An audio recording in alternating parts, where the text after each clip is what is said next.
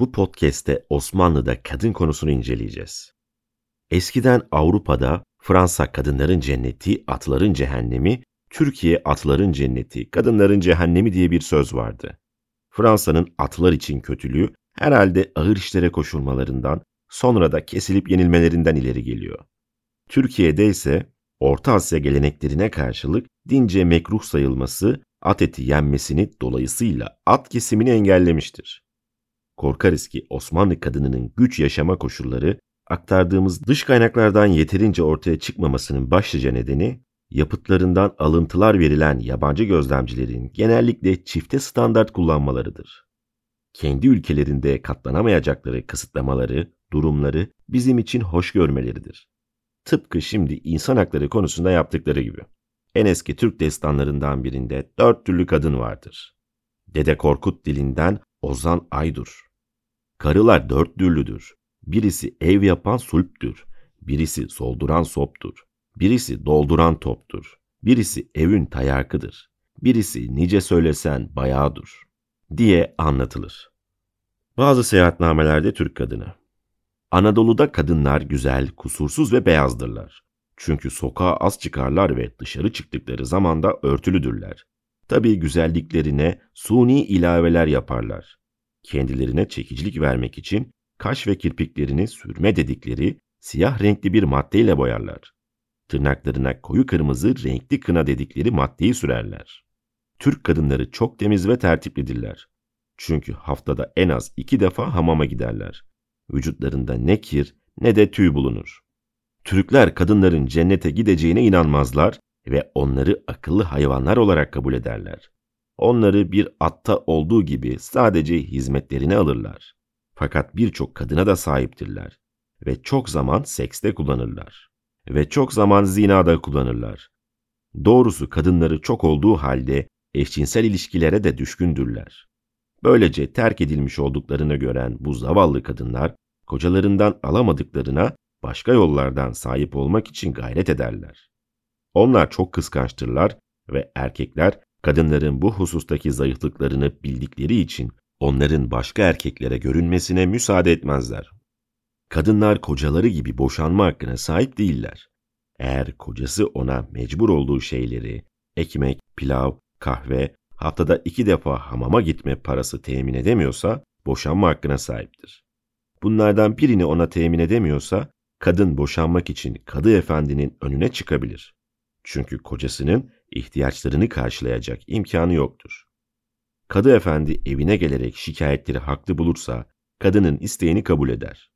Kocası adetlerin hilafına kadından yararlanmak istediği zaman yani anal ilişki kadın boşanma isteyebilir. Bu durumda kadı efendiye gider ve hiçbir şey söylemeksizin terliğini ters çevirerek koyar. Kadı efendi bu dili anlayarak kocayı getirtmek için birini gönderir ve bu suçlamadan dolayı erkeğe sopa atılır ve kadın boşanabilir. Kadın kocasını kadıya niye şikayet eder? Yeniçeri ağası dün Efendimiz'e merasimle bir hikaye yollamış. Hediye birçok güzel çiçekle çeşitli meyveden ibaretti. Sizin buna ne diyeceğinizi biliyorum. Doğrusu münasebetsiz hediye. Çiçek hanımlara gönderilir ve eğer Yeniçeri ağası onu bir hanıma yollasaydı takdir ederdim. Ama bir general, bir beye çiçek yollansın, bunu hiç yakıştıramıyorum diyeceksiniz. Buna karşılık ben de derim ki, gerçi başka memlekette bu gülünç sayılır. Ama burada kadına hediye yollanamayacağını da bilirsiniz. Hele kadının erkeğe hediye göndermesi ise gönderilen velev ki bir tek gül bile olsa ölümü icap ettirecek bir suçtur. Hediyenin bu şekli gerçekten bizim hoşumuza gitmez ve bunu biz kadına yakışır hediye sayarız. Ama ne denir? Buranın adeti böyle ve bir memlekette adet neyse orada yakışık alır. İngiltere'de kadınların meyhaneye gitmesine kimse ses çıkarmaz. Çünkü adettir. İspanya'nın bazı yerlerinde kadınlar kucaklarında başka yerlere köpek eneği taşıdıkları gibi domuz yavrusu taşırlar. Fransa'da ve daha başka yerlerde kibar bir bayan arabasına biner, akşama kadar istediği yerde dolaşır. Halbuki burada bir Türk efendisinin karısı bütün bir yıl bile evden dışarı çıkmaz. Lehistan'da papazlar kaynamış rakıyı ibadet bitinceye kadar soğusun diye mukaddes suyun bulunduğu kaba koyarlar. Bizde böyle şey olur mu? Bizde kibar bir hanım tütün içmeye sıkılır. Burada ise hep içer. Çin'de hangi kızın kulağı daha uzunsa o daha çabuk koca bulur. Bizde böylesi olsa ondan kaçarlar. Burada yemeği parmaklarıyla yiyorlar. Bizde çatal ve bıçak kullanılır. Ya kibar Tatar kadınlarının burunlarını delerek oraya küpe gibi koca bir gümüş halka geçirmeleri iyi bir adet midir? Bu hususlarda hüküm vermek için o yerin adetlerini bilmemiz lazımdır. Belki siz daha bir Türk'ün iki perşembe akşamını boş geçirirse karısının kadıya şikayet hakkı olduğunu da bilmezsiniz. Yeniçeri ağası da çiçek yollamış. Bu da buranın adeti diyelim. Kıskançlık ve sapıklık. Türkler tek bir noktada haklıdır. O da şudur. Kadınları saymazlar ve onlara mutfağın avadanlığından fazla bir önem vermezler.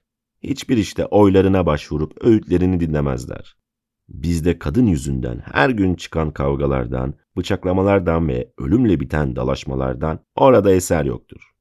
Herhalde bizdeki hanımların tavsiye mektuplarını aklınıza getirerek o çeşit namelerin orada da geçip geçmediğini soracaksınız. Geçmez. Ahçı yamağının ricası bile bütün hanımların iltimasından daha tesirlidir. Türk erkekleri kadar kıskanç erkek yoktur ve boşuna kıskanç değildirler. Çünkü aralarında oğlancılık eksik olmadığından karılar da buna karşılık bir çare araştırırlar. İçlerinde bazen öyle edepsizler çıkar ki oğlanları karılarından gizlemezler. Hatta yatağına karısıyla birlikte oğlanı da alıp nispet olsun diye kadına dokunmayanı dahi vardır. Şeriatları baştan aşağı yıkanmalarını gerektirir. İşte bundan dolayı kışın bile haftalık bayramlarının arefesi olan perşembe günleri hamama giderler. Yolda gönlü çeken kendini bir maceraya kaptırmaktan geri kalmaz. Çekinmeye bir sebep yok. Tanımaz ki çekinsin. Ama ricalin ve pek zengin kimselerin durumları bambaşkadır. Bunların konaklarında hamamları vardır. Bu gibilerin karıları bütün yıl ve ömürleri boyunca bir kere girdikleri evden daha artık çıkmazlar. Kendi aralarında sapık ilişkiler olduğuna anıştırma. Hanedan damatları Padişahın kız kardeşleri veya kızları eşlerini kendileri seçebiliyorlar. Aileleri de bunu kabul ediyor. Ama ne yazık ki damatların kaderi hiç de parlak değil. Birçok Türk erkeği bir sultan hanım kendisine fazla dikkatle bakınca kurtuluşu kaçmakta buluyor. Ama zaman olurmuş, ister mutlu bir aile babası olsun, ister dört karısı olsun, Türk erkeği sultan hanımın eşi olmak için bütün bunları terk etmek mecburiyetinde kalırmış. Sultan hanım ister genç, ister yaşlı, ister güzel, ister çirkin, ister kız, ister on kere dul kalmış olsun, erkeğin tereddüt etmeye hakkı yokmuş. Mevki ne olursa olsun sultan hanımla evlenen erkek gelenek ve kanunlara göre yalnız onun kölesi olur. Ancak o çağırırsa yanına gidebilirmiş. Etiketin anneannesine göre de yatağa ancak ayak ucu tarafından girebilirmiş. Etrafında asil eşinin espiyonları da hiç eksik olmazmış. Sultan hanımların eşlerine yaptıkları zulüm bununla da kalmıyor. Eşler hasta oldukları zaman karılarının haberi olmadan tedavi göremezlermiş. Zira prensesin kocasının vücudu yalnız prensese aittir inancı varmış. Abdülmecid'in kız kardeşi Adile Sultan'ın eşi Mehmet Ali Paşa'nın böbrek sancıları tuttuğu zaman Sultan Hanım izin vermediği için sülük yapıştıramamışlar. Yakı yapıştırılmasına da müsaade etmemiş. Yalnızca Lokman ruhu tatbiki mümkün olabilmiş. Belki de en iyisini yaptırmış. Osmanlı prenseslerinin zaman zaman istediklerini eş olarak seçebilmelerini mümkün kılan en önemli unsur, bu ülkede değişik, birbirinden ayrı kastların bulunmayışı. Hepsi aynı dili konuşuyorlar ve hepsi aynı ailenin fertleri. İsme tanınan herhangi bir özellik yok. Halk arasında hükümdarın gözü bir gün birine takılırsa o kişi padişah bana baktı, belki beni yarın vezir yapar diye içinden geçirebilir. Büyük vezirlerin, sadrazamların çoğu önceden sıradan vatandaşlarmış. Yüksek mevkiye oturunca da oraya layık, seçkin ve saygı uyandıran kişiler olmayı bilirlermiş. Türk ırkında eski çağların irfanı ve sınırsız meziyetler hissediliyor. Alınlarında kökten gelen bir asaletin aydınlığı var. Anneannelerinde de aynı şey hissediliyor. Yüksek mevkii sahibi genç adamlar isimsiz, fakir aile kızlarıyla kolaylıkla evlenebiliyorlar. Umumiyetle de gençlik, güzellik ve sıhhatten başka hiçbir zenginliği olmayan cariyelerle evleniyorlar. Padişahlar da aynı şekilde hareket ediyorlar. Osmanlı İmparatoruna zaman zaman kölenin oğlu denmesi bir gerçeğe dayanıyor. Bu ise onun kudretinden, tahta geçme hakkından hiçbir şey eksiltmiyor. Hükümdarın büyük Türk aileleriyle akrabalık kurmasının rekabet ve entrikalar yaratmak bakımından mahzurları var. Herkes sarayın sırlarını öğrenmek için elinden geleni yapacaktır. Halbuki Çerkez illerinden gelen genç kızlar için böyle bir bahis söz konusu olmuyordu. Karı koca ilişkisinin sınıflara göre değişmesi. Erkek mabedin tanrısıdır. Kadın tapınmaya mecburdur. Kadının gözünde değerli görünmek ihtiyacında değildir. İstediği kadını tercih etmiş olması, kadının aşka benzer bir minnettarlık hissiyle arzu ettiği sevgiyi vermesine yeter. Kadın onun için zevk manasına gelir. Bu kelime zihninde doğrudan doğruya bu manadadır. Bu yüzden telaffuz etmeyi yakışıksız bulur ve hiç telaffuz etmez. Bir kızım oldu diyecek olsa bir yaşmaklı, bir örtülü, bir yabancı doğdu der. Karı kocanın arasında hakiki bir yakınlık da olamaz. Çünkü aralarında daima ancak uzun ve sakin bir alışkanlığın berraklığında görünen, ruha ait sonsuz derinlikleri gizleyen bir his perdesi vardır. Bundan başka kocasının ziyaretine her zaman hazır, süslü püslü, tertipli olan ve bir bakireyi yenmeye veya daima tehlikede bulunan üstünlüğünü muhafaza etmeye her zaman itina eden kadın, her an biraz şuh olmalıdır ve öyledir. Efendisinin etrafında her şeyin iyi olması için elinden geleni yapmaya ve hatta hüzünlüyken bile kocasının canının sıkılmasından ve kendisinden nefret etmesinden korktuğundan ona mesut ve neşeli bir kadının güler yüzlü maskesini göstermeye mecburdur. Koca da kadını zevci olarak pek tanımaz. Bir kız kardeş, bir kız evlat, bir kadın arkadaş olarak tanımadığı gibi. Onu ana olarak da tanıyamaz. Kadın böylece ifşa edemediği veya değerlendirilemeyen asil meziyetlerini içinde yavaş yavaş kurutur. Sadece kendisinden istenen şeyle alakalanmaya alışır ve bir çeşit hayvani hayat uyuşukluğu içinde saadeti, saadet olmazsa huzuru bulabilmek için kalbinin ve aklının sesini ekseriye kararlı olarak susturur. Çocuklarıyla teselli bulduğu doğrudur. Kocası çocuklarını arar ve onun gözünün önünde sever. Ama bu teselli belki bir saat önce bir başka kadının çocuklarını sevmiş olması, belki bir saat sonra bir üçüncüsünün daha sonra da bir dördüncüsünün çocuklarını sevecek olması düşüncesiyle buruklaşır. Sevgilinin aşkı, babasının şefkati, dostluk, itimat, her şey bölünmüş, tekrar bölünmüştür. Her şeyin saatleri, tedbirleri, ölçüleri, merasimleri vardır. Her şey soğuk ve yetersizdir.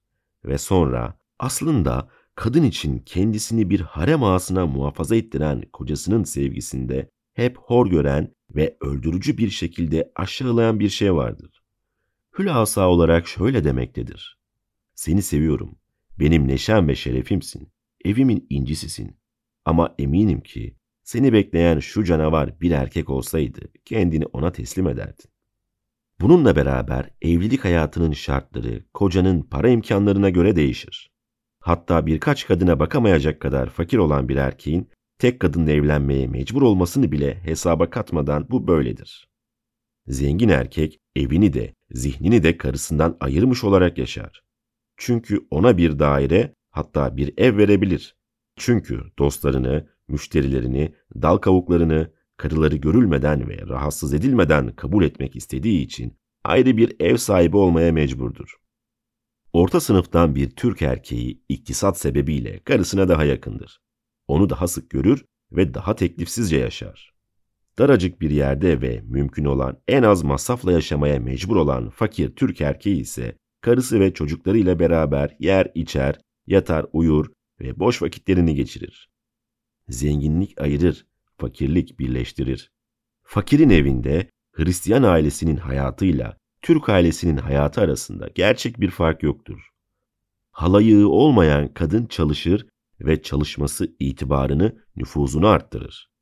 İşsiz güçsüz kocasını gidip kahvehaneden veya meyhaneden çekip çıkarması ve terlikle döve döve eve getirmesi görülmedik şeylerden değildir. Birbirlerine eşit muamele ederler. Akşamı evin kapısının önünde yan yana oturarak geçirirler. Tenhaca mahallelerde evin alışverişini ekseriye birlikte yaparlar ve ıssız mezarlıkta bizim memleketlerimizdeki namuslu işçi aileleri gibi karıyla kocanın etraflarında çocuklarıyla bir akraba mezarının yanında yemek yedikleri görülür. 16. yüzyıldan bir mülaha örneği. Toros kızı Beşe adlı Hristiyan kadın Ovanisoğlu Servan'ın önünde bu benim kocamdı. Kendisinden nikahımı satın almak için evlenirken ondan aldığım paradan ve ayrıldıktan sonra yeniden evlenmek üzere bekleyeceğim sürede vermesi gereken geçip parasından vazgeçtim. O da ayrılmayı kabul etti, dedi. Adı geçen de bunu onaylayınca istekleri üzerine bu ayrılma kayıt edildi. 25 Ocak 1590 Sözünü dinletmek için kadıya başvuran koca. Ali oğlu Seyit Hacı Mehmet adlı kimse Yüce Şeriat Meclisi'nde gerdeğine kendi girdiği karısı Mehmet Said Efendi kızı Fatma Hanım'ın önünde söz konusu Fatma gerdeğine girdiğim karım olup benim sözlerimi dinlememekte ve bana uymamakta olduğundan sorguya çekilip sözlerimi dinlemek ve bana uymak üzere Fatma Hanım'ın uyarılmasını istiyorum diye dava etmiştir. O da yazıda bildirildiği üzere suçlamayı kabul ve itiraf etmiştir. Şeriat hükümleri uyarınca adı geçen kocası Seyit Hacı Mehmet'in sözlerini dinlemek ve ona uymak üzere adı geçen Fatma Hanım'a uyarıda bulunulduğu İstanbul Mahkemesi'nden yüce katlarına bildirilir.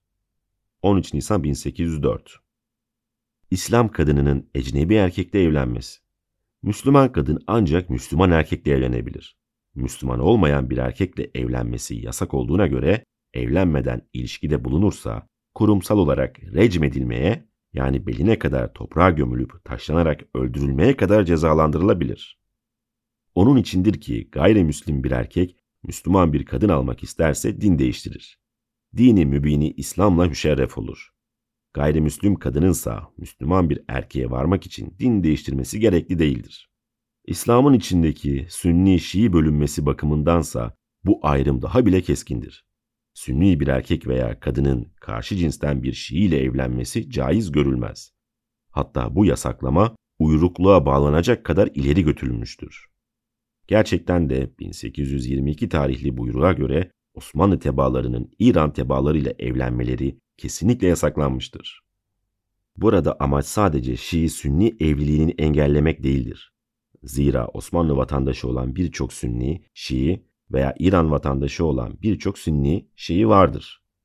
Burada çıkarılan yasa bir Osmanlı vatandaşıysa, Şii de olsa, Alevi de olsa, Hristiyan da olsa, Yahudi de olsa İranlılarla evlenmeye yasak getirmiştir. Ferman bu haliyle örneğin bir Osmanlı Ermenisinin bir İran Ermenisiyle evlenmesini bile engellemektedir. Bu yasak Cumhuriyet döneminde de iki buçuk yıl kadar yürürlükte kaldıktan sonra 5 Mayıs 1926'da kaldırılmıştır. İstanbul Kadınları Doğuda köleliğin utanç vermek bir yana genellikle şan, şeref ve en ileri mevkilere ulaştıran bir yol olduğu bilinmektedir. Üst yöneticilerin çoğu eski azatlıdır. Hatta sultanlar bile cariye çocuklarıdırlar.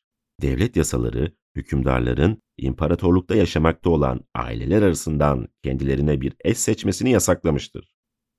Son yıllara kadar savaş ve korsanlık İstanbul haremlerini Rum, Gürcü, Çerkez hatta uygar ülkelerin kızları ile donatmıştır. Irk karışımının toplumsal ilerlemenin başlıca sebebi olduğunu savunan fizyolojik teorilere göre bu en güzel insan soyunun en imtiyazlı kadınlar karışımının üstün sonuçlar meydana getirmesi gerekirdi.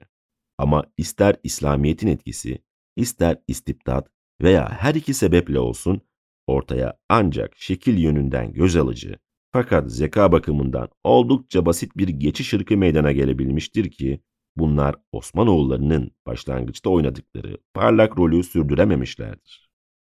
Biz de kimsenin hakkını yememiş olmak için bu yazıya hakim ırk durumundaki Türklerden başlayalım. Türk kadınının yüzünde eski dünyanın değişik soylarından gelme bazı izler bulunmakla beraber doğulu tipi egemendir. Yüz çizgileri genellikle pürüzsüz, düzgündür. Gözleri iri siyah, elmacık kemikleri belirgin, burun kemerlice, ağız muntazam ve kırmızı, boy orta. Her yerde olduğu gibi oralarda da tam anlamıyla kusursuz güzele az rastlanır. Bu sıfata layık olanlara ancak Blue çağına yaklaşanlarda gözlenebilir. Saray ve burjuva sınıfının kadınları anormal derecede şişmandır ve kendileri için övünç kaynağı olan taşkın çizgilere sahiptir. Türkler Arapların aksine dolgun vücutları çok severler. Güzel, gören göze değişiktir. Türk kadınının sokakta kıyafeti pek sadedir. Bütün vücutlarını saran ferace toz pembe, havai mavi, açık yeşil gibi uçuk renkte tiftik veya şayaktan yapılan uzul ve bol bir giysidir. İnce müslinden olan ve yaşmak denilen bir örtü ile yüzlerini gizleyerek rastıkla çatıklaştırılmış kaşlarının altında sürmeyle daha bir canlılık kazanmış gözleri meydanda bırakır. Müslüman kıskançlığının sırtına geçirdiği bu kılığa girmezse hor görüleceğinin bilincinde olan kadın ortalıkta görünmez. Ne var ki yaşa ve Havva kızlarının süse düşkünlüğü nispetinde yaşmak daha yukarıdan veya aşağıdan tutulabilir, daha saydam veya kalın olabilir. Güzelliklerinin sırrını taşımak kadınlar için, hele evlerde kapalı yaşayanlar için ağır bir yüktür. Bir nevi sabahlığa benzeyen ferace bile endamlarını ele verir. Eve girer girmez ilk işleri bu kılıktan kurtulmaktır. Sarı renkte ayakkabılarını çıkarır ve kıyafetleriyle kalırlar. Modası pek seyrek değişen bu giysi, ipek veya müslinden bir şal vardır. Üstüne önden ve kalçadan itibaren iki yanı yırtmaçlı, arkası saray kıyafetlerinde olduğu gibi kuyruklu bir üç etekli giyerler. Açık ve geniş kol ağızları tıpkı elbisenin önü gibi ufak düğmeler, işlemeler ve kurdelelerle süslüdür. Elbisenin bol kısmını keşmir veya acem şalı sarar. Aralık bürümcük gömlekleri hiçbir korsenin desteğine ihtiyaç göstermeyen göğüslerini meydana koyar. Entarilerinin üstüne İstanbullu hanımlar her zaman şayak veya kadifeden sırmalı, işlemeli, mevsimine göre kürklü bir hırka giyerler. Ayaklarında şalvarlarının dalgalı kıvrımlarının kısmen örttüğü sarı keçi derisi pabuçları vardır. İstanbullular saçlarını her gün taramayan incecik örgülere bölerler. Birçoklarının hala ellerine yaktıkları kına uzun ömürlüdür. Törelerin evlilere bir arınma aracı olarak emrettiği hamama ise en varlıklılar bile haftada ancak birkaç defa giderler. Müslüman kadınların günlerinin büyük kısmı el işleriyle geçer. Şunu da belirtmek gerekir ki bunda büyük hüner sahibidirler. Bizim işçi kızlarımızın sabrını taşıracak bu uğraşı, bu güzellikte meydana koyabilmek için bir haremin veya bir manastırın tembel ve tek düze saatleri lazımdır. Kadınlar zamanlarının büyük bir bölümünü rahat divanlarda uzanarak, çubuk veya nargile içerek, aşk şiirleri dinleyerek, cariyelerin kıvrak danslarını seyrederek, hatta Rum, Ermeni veya Yahudi bohçacıların bitip tükenmek bilmeyen anlattıklarını dinleyerek öldürürler. Evlerinden dışarı çıkmayan hanımlara kentin dedikodusunu getiren bu hatunlar haremde hoş karşılanıp ağırlanırlar.